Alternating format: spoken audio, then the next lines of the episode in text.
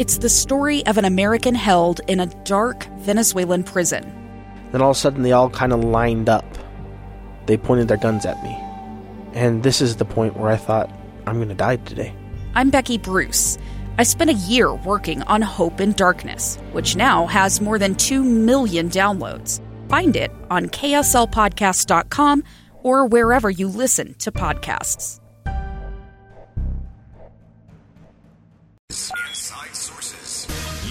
Source for exclusive access and insights behind the news. Here's the opinion page editor of the Deseret News, Boyd Matheson, on KSL News Radio 102.7 FM and 1160 AM. Welcome back, everyone, to Inside Sources here on KSL News Radio. Great to be with you today. I am Boyd Matheson, opinion editor at the Deseret News, and you know we've been talking for quite a while about uh, Utah's unique position here in the United States and around the world in terms of economics and and opportunity. And we're not the only ones talking about it. Uh, a lot of other folks are are taking a look and taking a closer look at what's going on, uh, not just in downtown Salt Lake City, but across the state in terms of opportunity. And uh, today, an interesting uh, report came out. Business Insider uh, ranked the 17 uh, best uh, cities uh, in the western U.S. to live after the pandemic. And I thought we should break this down. And so we reached out to our good friend Miles Hansen, who's the president and CEO of World Trade Center Utah. Uh, and this is a group that uh, promotes the prosperity of this state by attracting investment, increasing exports, uh, and are just a, a great force in our community. Miles, thanks for joining us today. Boyd, thanks for having me on. It's great to be with you as always. Oh, fantastic. Well, we got to get the f- important question out first. I don't think this was part of the rankings, but today is National French Fry Day. Uh, so, from your vantage point at the World Trade Center, Utah, best place for French fries in Utah? No question for me. That's Crown boy. Ah, you're That's Crown best Burger place in guy. Utah for French fries and hamburgers. All right, there you go. Solid endorsement there.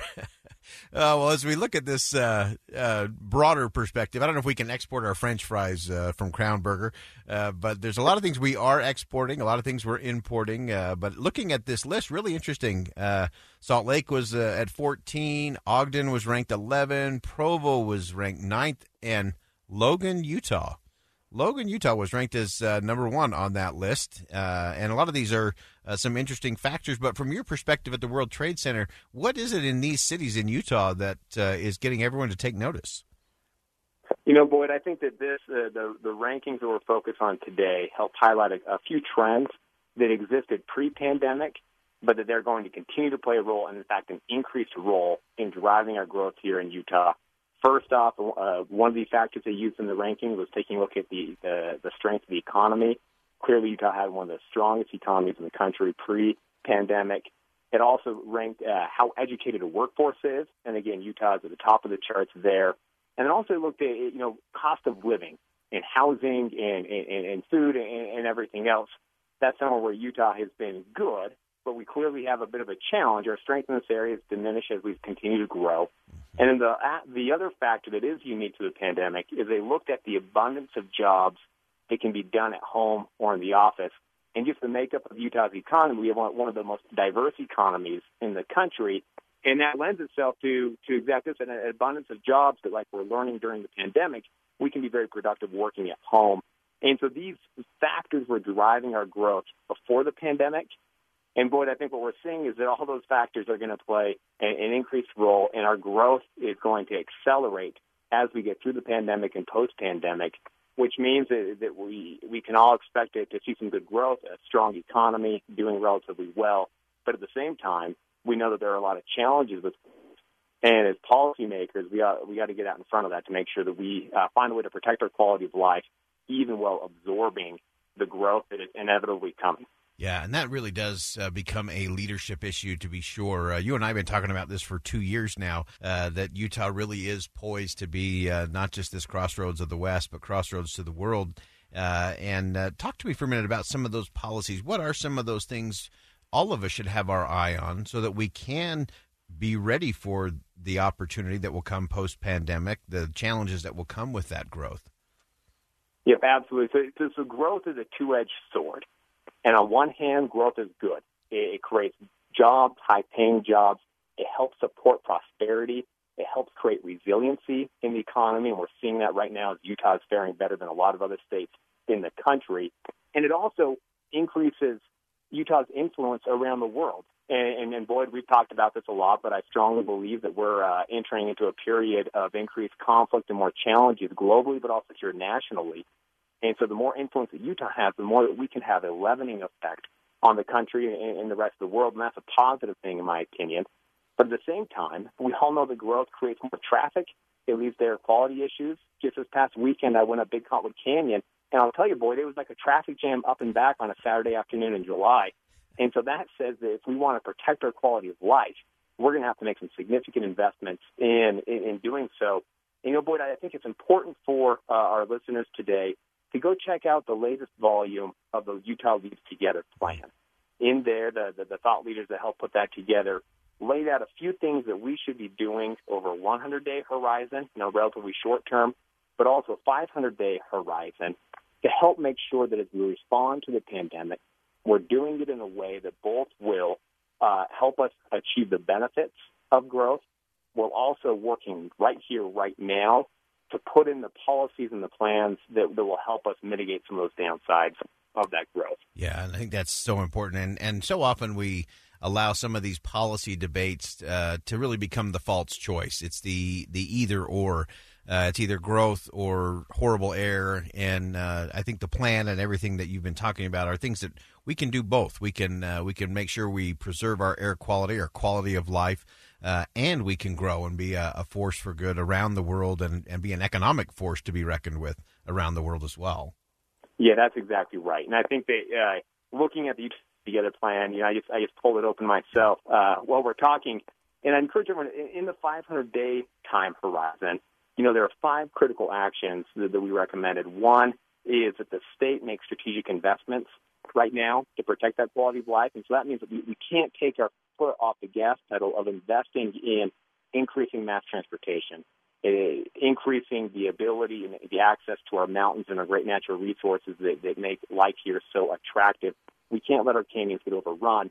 To do that, we're going to have to find ways to safely and sustainably make investments in other parts of the state, uh, right off the off the Wasatch Front, but including here as well, to make it so that we can uh, have a sustainable amount of people up there recreating. You know, it talks about other strategic investments in the inland port area, making sure that's sustainable and green and contributes to enhancing our air, air quality, not making it worse, as well as making investments in the point of the mountain and making sure that we do that right in a way that's going to help us uh, protect our quality of, uh, of life. It always ta- it also talks about taking action to sharpen our focus on economic inclusion. And this gets back to the urban rural divide that we've talked a lot about as well as from the east west divide that we get right here in Salt Lake County in terms of making sure that we are creating the types of jobs and access to those jobs for every Utahn. Mm-hmm. And not just people who are one part of one uh, living in one part of the state geographically or, or from one part of the socioeconomic spectrum. And real quickly here, it talks about uh, developing a key sector strategy. There are targeted industries. What do we want to be known for globally here in Utah? And how do we streamline the work that's happening along the pipeline from research at universities to education that's happening to the type of companies that we are uh, helping to accelerate their growth here in the state. It also focuses on achieving a higher trajectory of global leadership and growth. And obviously, this is what World Trade Center Utah, what our focus is, is making sure that we are using our global engagement in a way that's going to benefit Utahns and that we can derive very specific benefit, benefits for our companies here and not just working to achieve growth at any cost, because that's not going to be in anybody's interest. Uh, fantastic. Uh, great insight, as always, from Miles Hansen, uh, President and CEO of World Trade Center Utah. Uh, and Miles, just as I, I let you go, always appreciate your insight. I think we are really well positioned. Uh, and you mentioned some of those challenges. Some of our texters have chimed in on the, the housing challenge, and that's one we definitely got to grapple and, and get to. Uh, I want to wrap up just real quickly here. Uh, we're we're about to launch a 55 day moonshot challenge. Uh, for the people of Utah as we're dealing with the coronavirus. And uh, it's 55 days between now and Labor Day. And so we're challenging everyone that it, there's there's compelling questions for every Utah. Uh, if we want our children back in school for the fall, if we want the economy to keep uh, going as we've been talking about in this segment, if we want to be able to gather and go to church and weddings and funerals, uh, if we want to build a business, uh, there the question is really, what are we willing to do? And are we really willing to, to have a moonshot moment to really come together united uh, as a state and say, this is what we are willing to do? Uh, we, we've got a Facebook page set up, uh, Utah's 55 Day Moonshot Challenge. And uh, we're going to invite everyone to, to join us on the journey here. And I, I know, Miles, you guys have been leading out on a lot of these conversations of what can each of us do today to help quell the pandemic, make sure we get everything rolling properly, and then we can rocket forward uh, as we get on top of this thing. Yeah, we'll look for. Thank you for your leadership in that. Look forward to supporting it 100. percent You know, this is an opportunity for cooperation and collective action. Uh, very, very simple things like wear a mask, uh, social distancing, washing our hands, you know, checking temp- checking temperatures before we go in the office. There's no reason why we need to shut down parts of our economy or not show up to, to work or do other things because we have very simple things that everybody can do. You know, but I, I know we're running out of time here. Uh, just over the weekend, I, I saw someone make a point. You know, in the Bible, we, we read a story about people who were afflicted with an illness. All they had to do was look up at a staff uh, snake on it, and there was uh, some some direction and some support that helped them uh, overcome that challenge. And it was a simple thing, and because it was so simple, a lot of people chose not to do it. Yeah. And right here today, we've got some pretty simple things that people can do, and we all have the ability to do it. Yeah. But it's up to us to accept this moonshot challenge and, and to do these simple things, to do it. And I think we can have great confidence that we're going to move forward in a really strong, compelling way. We're going to be able to challenge or tackle the challenges that come with growth and harness it in a way that's going to benefit every Utah. Uh, but at the end of the day, it's up to individuals and their families deciding that they're going to accept this moonshot challenge and to do these simple things. And if we do it, there's great success out there awaiting us. Yeah. But if we fail to do it, then we're going to have some consequences as well. Yeah, absolutely. Miles Hansen, appreciate your leadership. Thanks for joining us on Inside Sources today. Thank you, Boyd. Have a great day.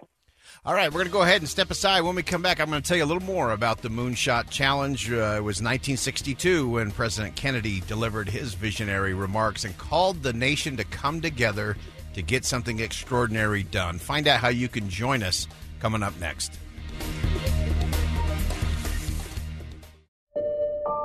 I'm Dave Cawley, investigative journalist and host of the podcast Cold. Don't miss Cold's new season 3, where I look into the unsolved disappearance of Sheree Warren, a woman last seen leaving her job at a Salt Lake City office in 1985. Police cast suspicion on Sheree's estranged husband and boyfriend, but never made any arrests or recovered Sheree's remains. Find Cold Season 3, The Search for Sheree, anywhere you get your podcasts.